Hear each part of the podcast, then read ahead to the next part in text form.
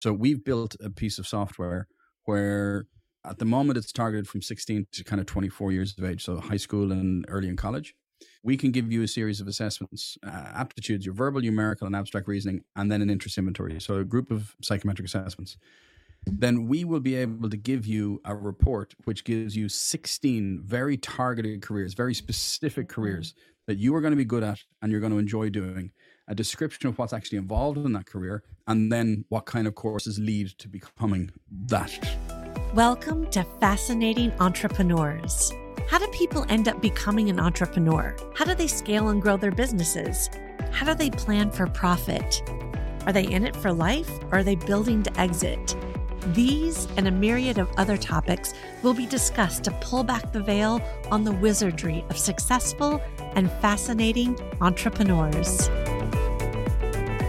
My book, Relentless, is now available everywhere books can be bought online, including Amazon and BarnesandNoble.com. Try your local indie bookstore too, and if they don't have it, they can order it. Just ask them. The reviews are streaming in, and I'm so thankful for the positive feedback, as well as hearing from people that my memoir has impacted them positively. It is not enough to be resilient, you have to be relentless. You can go to therelentlessbook.com for more information. Thank you so much. Stephen Short is involved in different industries, including leadership development and psychometric selection, as well as international education and training. He's delivered seminars and workshops, moderated panel discussions, and acted as the MC for a range of international events on the topics of entrepreneurship, international communication, leadership, social media marketing, audiovisual marketing, and more. Today, we talk about an assessment he's developed for young adults to match them with a career, also the Global Student Entrepreneurship Awards, and the culture of entrepreneurship in Ireland. Now, let's get right into it. So, psychometric tests, it's a collective term for anything that measures human personality, ability, interests, anything that psychoanalyzes. So, psycho is to do with the mind and thoughts. So, psychometric tests are tests that assess your abilities and your interests and your personality. And do you use these tests in your business? Do you use various tests like Kolbe and Culture Index? And is there a specific one that you use?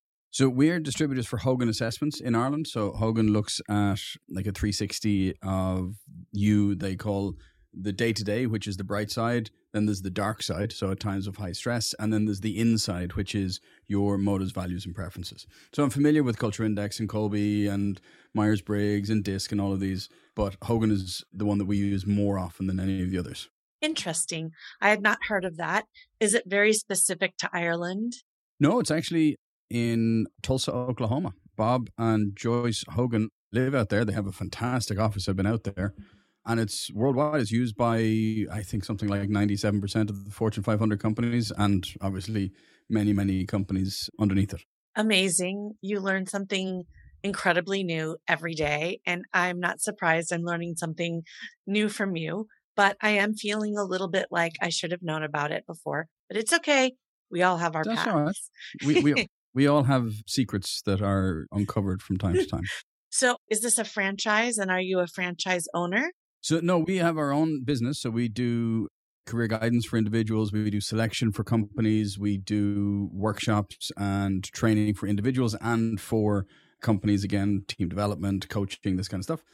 And we are distributors for a number of publishers in Ireland. So, we're distributors for Pearson, for MHS, for PAR. Hogan is one of them as well. Got it. I was just introduced to Culture Index, and it's Mhm. interesting to see what you can learn from each of these assessments. And Mhm. of course, I don't know, I'm a very gullible and somewhat naive person. In addition to being street smart, like doesn't make any sense.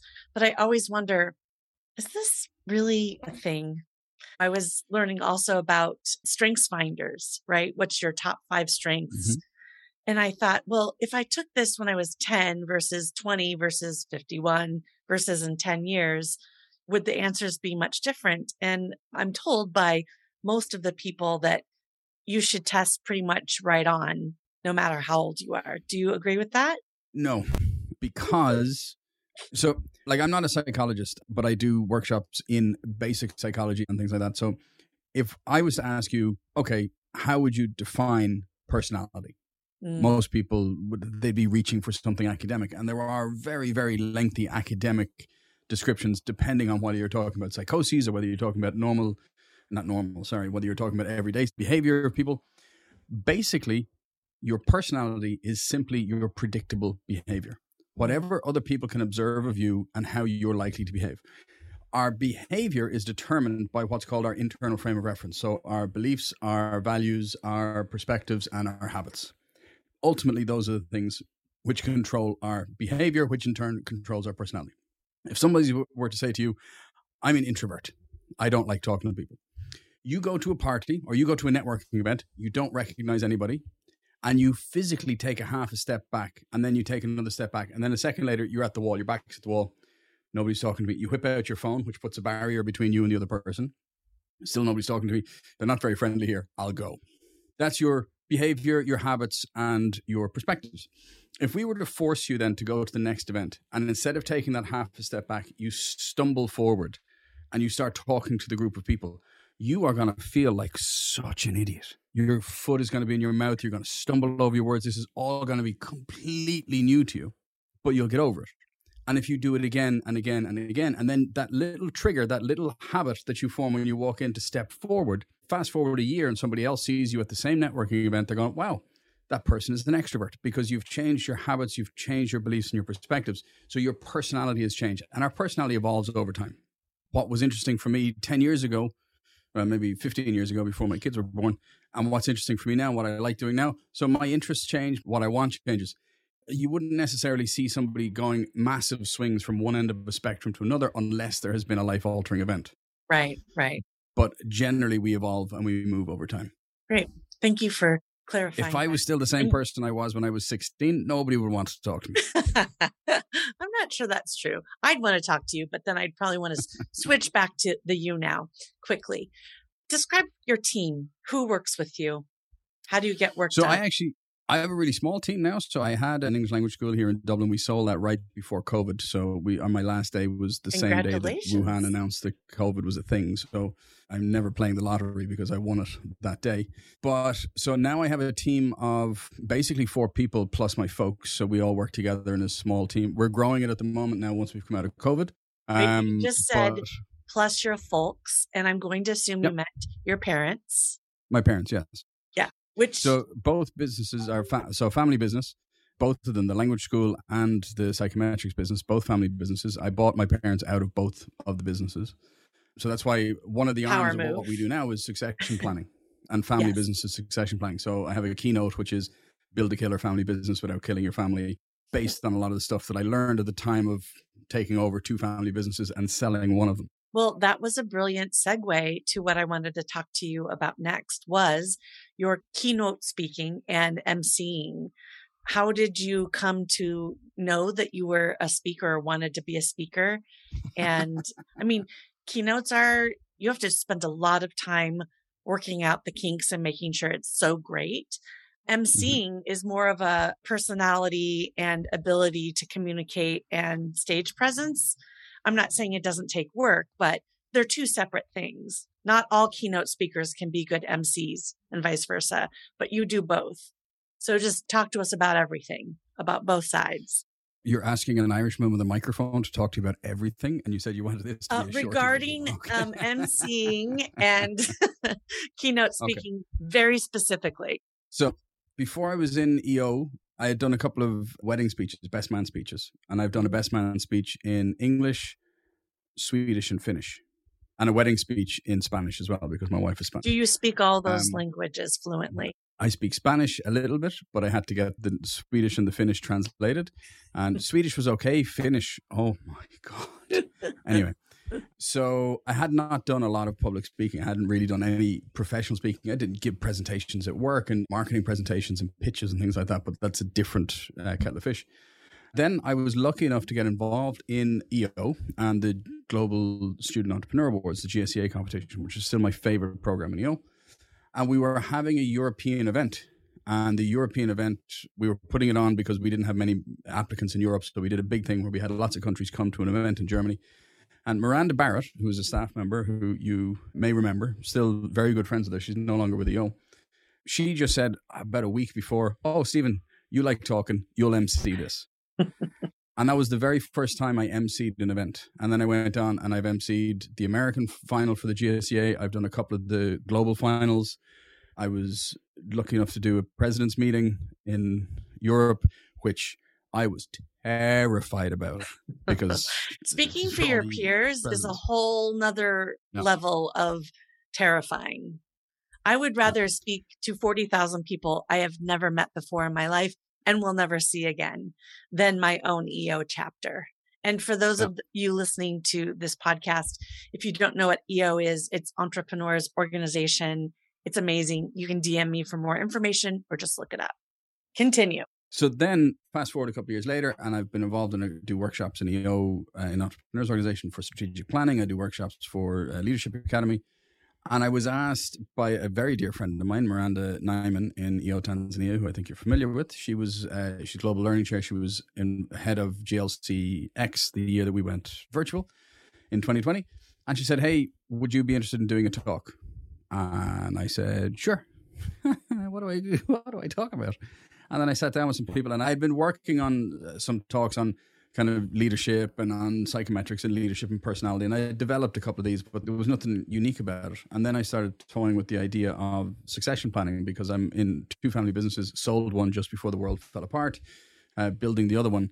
So that's what we came up with. So there's a whole arm of the business now called Successful Succession, where we do workshops and we do consulting and we do coaching. Well, we don't do so much coaching, but we do consulting and we do uh, workshops for people.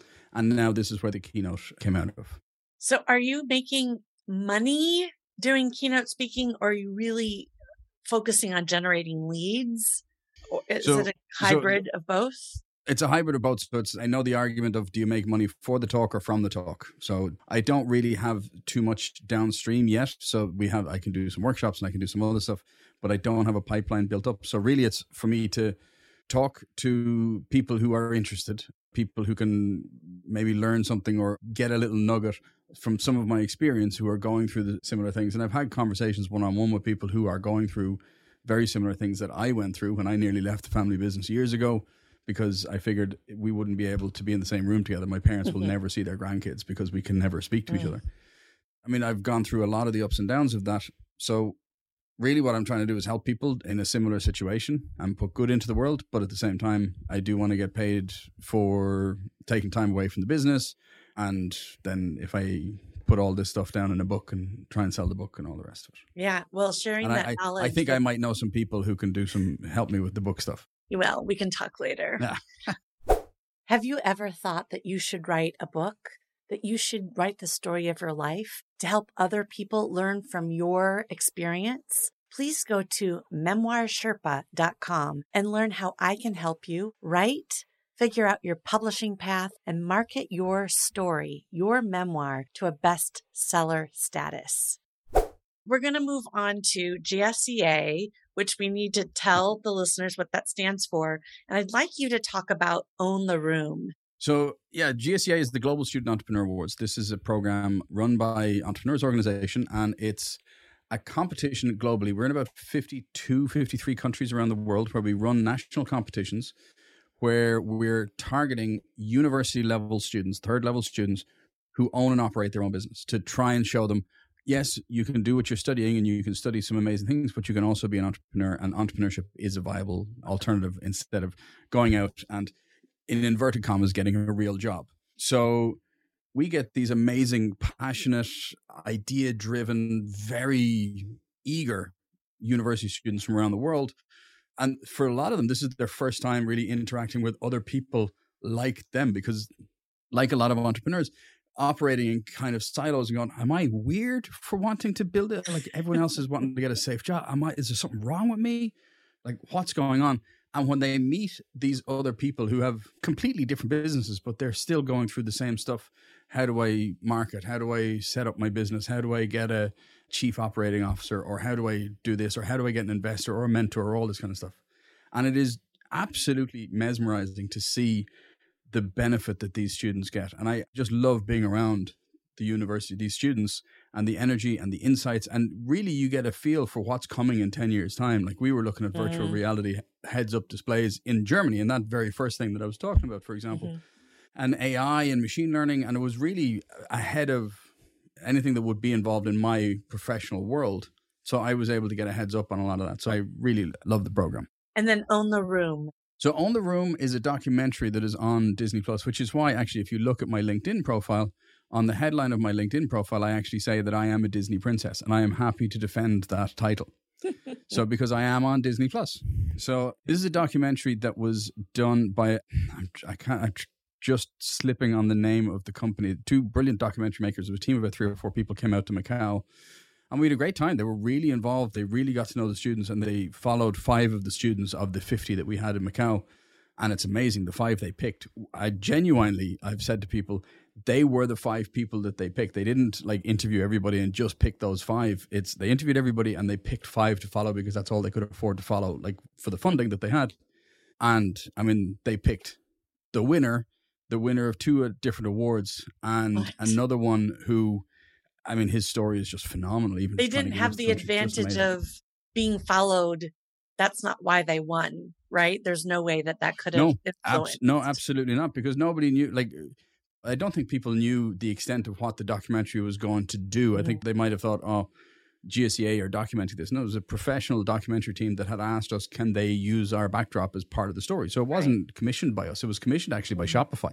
Was um, Jenny Federovich involved in that at all? No, she wasn't. Detroit? Um, yeah, she Sounds like something Um, she could be interested in or involved in in the kind of her jam. So the people who did this documentary, they did one a couple of years before that called Science Fair, where they followed a couple of kids on an American. It was an American focused science fair documentary about some student and the ins and outs of that.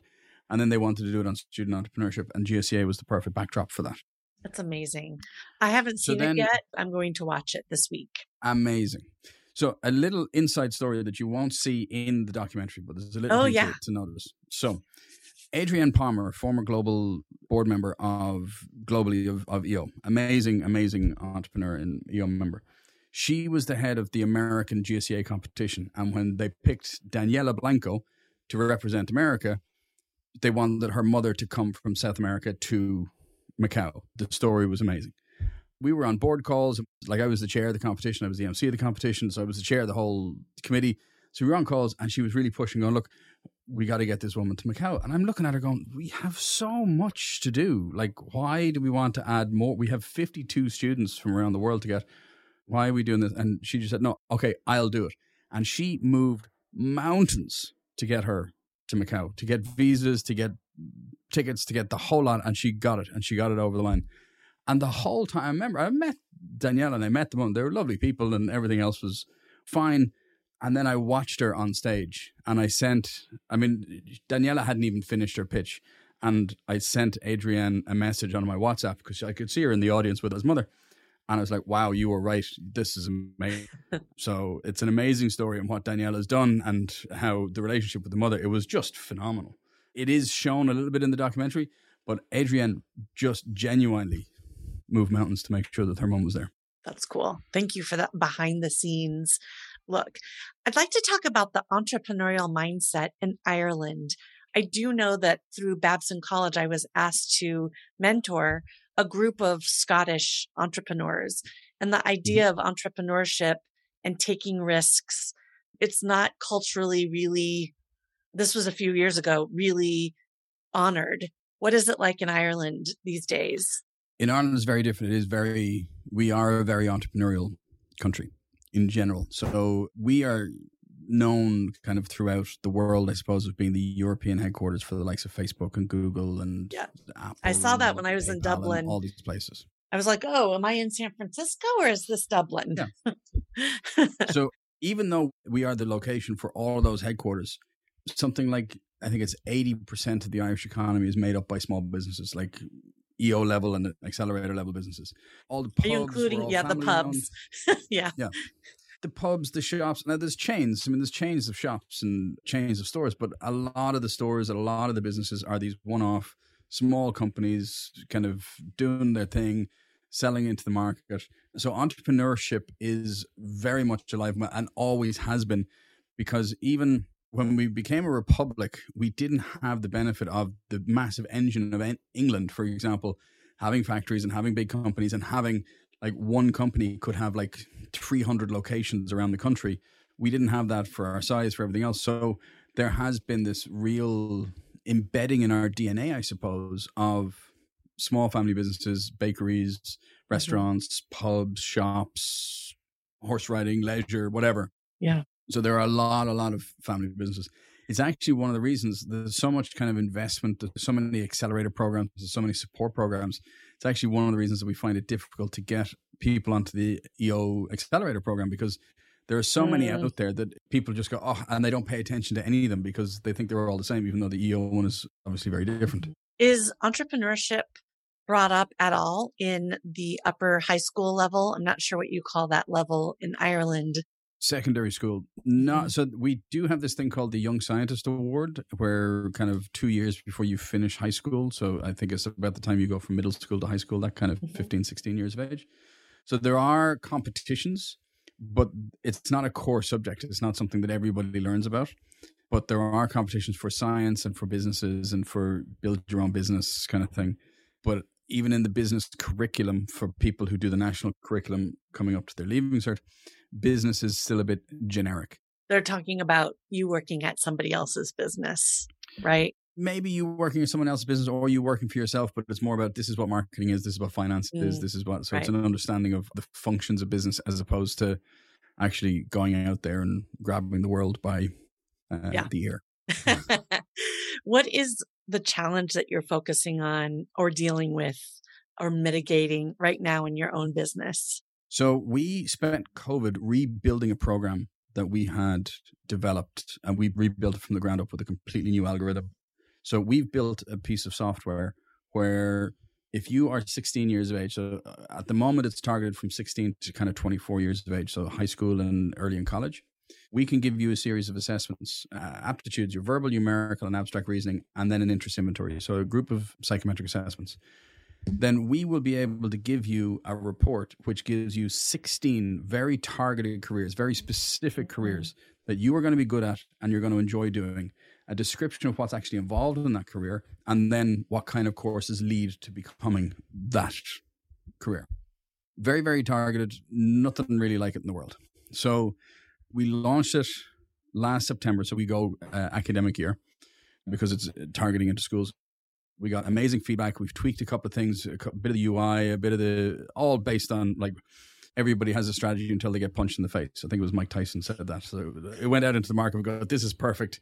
And then people are like, oh, why is that button there? Or this. Anyway. So now what we're doing, we're spending the summer tweaking the bits that are Irish specific to make it international. Mm-hmm. And then we're launching into the UK next year. So in September, I had some meetings with people in Malta. I was on holiday last week, but I'm an entrepreneur. So I had meetings while I was on holiday.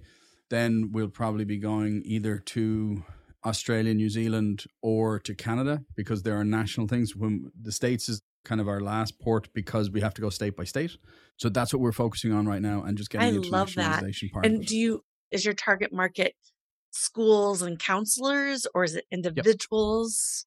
So at schools and count, we've built a way for the counselors to have a dashboard so they can upload all their students, they can manage all of their students and see the individual reports and message the individual students. So basically, we do all of the heavy lifting for the counselor. So when the counselor gets the report, the other thing that we do that's different, a lot of places will do norm based charts where they'll go, okay, well, in relation to the rest of the population of America, you're in the 66 percentile. Mm-hmm. Doesn't actually tell you a huge amount as to how well they're going to do in a particular job. We also do selection. We know what it takes to do well in all of these careers. So we are criterion referenced. So mm-hmm. we actually match the career to you as opposed to you to the career. So all of that lifting is done for the counselor or for the parents or for anybody else of kids of that age that are not sure what they want to do. And they can sit down and read the highly targeted careers and then they can have really in-depth conversations. So what is it that appeals to you about that? What doesn't appeal to you about that? We might have things like you might get a kid might get real estate, a real estate agent as one of their careers. And they might say, Oh, my parents are real estate agents. I hate going to open houses or whatever it is. First of all, you're never going to get that from an assessment. Right But it does actually show that even though they might hate the idea of working with their parents, actually they'd be good at it. They have experience, they enjoy aspects of it, and their personality obviously leans towards being able to engage with people on, on that kind of a level. So that's where the counselors and the parents can have much more in depth conversations about the real aspects of what the job entails. So that's I what we're love working on this right now. idea so much, and there's such a need for it. There may be other tools out there that I'm not aware of, but I can tell you this my counselors didn't have that, anything like Yeah. that. And also, they looked at me, and actually, they didn't look at me. I was invisible. I didn't even have a counselor because Mhm. I was not their typical student, and they thought that I wasn't going to go to any kind of school. Yeah. So, a couple of things that I really noticed when people who have been through it, when they give me feedback on this. First of all, if I was to sit down with you and say, okay, for the next three hours, we're going to sit down and you're going to list every career that you can think of, how many do you think you could get? Mm, right, right, right. There's a bunch I don't Most people say between 250 to 300 careers. Most Mhm. people would say that. If I was to say, okay, well, then how many of those could you explain? Most people cut that in half. And then if I said, okay, do you know what it takes to do well in each of those careers? Most people will cut that down to even less than half to understand what it takes to do well from a, an aptitude point of view. So, career guidance counselors or teachers or people who are not properly trained in this, it's not their day to day. They're trying to do a lot of other things. They don't have the time to research all of these careers. So that's why a lot of people in Ireland, for example, will go, "Oh, you should go into business. You should be a nurse. You should be a lawyer." Like there's a couple of the big careers that they just tell people that it fits. We have a database of 1,270 careers with the description for each, how to go about getting into each of those, and what it takes to do well in each of those. So we match those careers very specifically to students. For example, if you have an interest in numerical careers, for example, you might be told, "Oh, you should go off and be an accountant." But actually, if you've got really good verbal skills and really good abstract reasoning skills, you might not make a good accountant. You could be a really good CFO because you're not good at actually crunching the numbers, but you're very good at articulating and visualizing the numbers. Or you might be very good verbally, but actually you don't have an interest in being in front of the camera. So you might get journalist instead of TV producer, for example. So there's a lot of that stuff, and that whole algorithm was really fun to argue each of these I mean, it sounds like so much work. I, I can't even imagine what kind of lift that took. That's a big number. And those are really deep things that you are considering within all of those mm. careers. And I was wondering, I'm assuming that there are careers that these people have never heard of before. So if they haven't heard of them, they haven't considered them.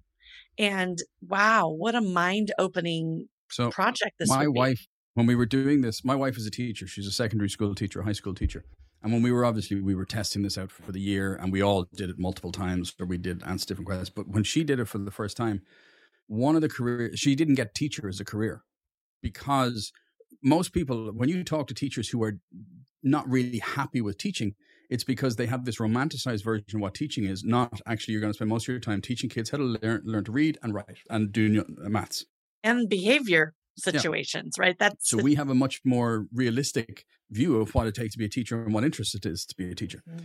She got a career that she had never heard of. Like she read it and she went, I didn't know that this was an option. So it was a hospital play specialist. So all of the games, all of the development, all of the nurturing for kids who are in hospital, long term acute care, all this kind of stuff, but they still need support and care. And there are people who do that. And she was like, This is exactly, I mean, I would love to do this job. Now, my kids are in the school that she teaches in, so we have an agreement on fees. So she's not allowed to change her career for a couple of years. right. She's stuck with it for a minute. Yeah. But it, as soon as my youngest graduates, I think she's going to be looking at that career change. Amazing. But it's What exactly as career- you say. She never even knew that it was a thing. Right. What career did you get matched with? So I, I mean, I got a lot of the things that I, I've grown up with psychometrics and I've grown up with personality profiling because it's my family business. So I've done these from a young age. So it has always kind of pushed me into marketing, entrepreneurship, public speaking, and like uh, doing stuff for other people. Because you know about these assessments and such, do you think that you're actually a genuinely good subject to take the assessments because you kind of know what they're looking for? Yes and no, but I mean, all of these assessments are all self-reporting anyway. So Mhm. whether you know or not, you're still saying what you believe about yourself. So it's one of the things with Hogan, for example, the one that we talked about. It's actually a fake 360. It's not really. It doesn't care about your identity. It cares about your reputation. But that's a whole different conversation. For more information, go to the show notes where you're listening to this podcast.